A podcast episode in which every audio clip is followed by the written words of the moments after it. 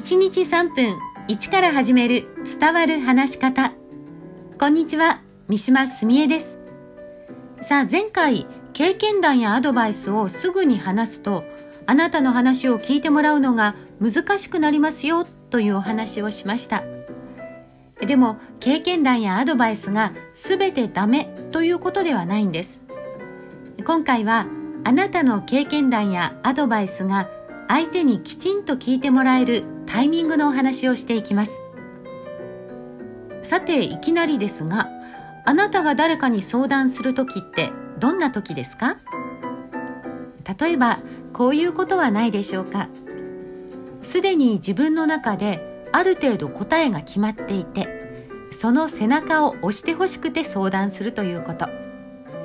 また逆に相談を受けて一生懸命アドバイスや経験談を話したけれども結果相手は自分で決めていた方を選んでなんで相談してきたの？って思ったこと。そう相談をしてくる多くの人は自分の中である程度答えを持っているんですねなのでそのことをきちんと聞いてくれる人を信頼します。しかも相手は自分で話しながら頭の中を整理します。そうやって思考が整理されてようやく相手の話を聞く余裕が生まれるんです。そしてこここそがあなたの経験談やアドバイスが生きてくるタイミングです。今日はそれらを話す時のポイントを3つお伝えします。1つ目は経験談を話した時に相手があなたの話に共感しているかどうかを観察することです。ああそういうことなんですねというふうに共感しているようであれば次のアドバイスの段階に行けます。そして2つ目。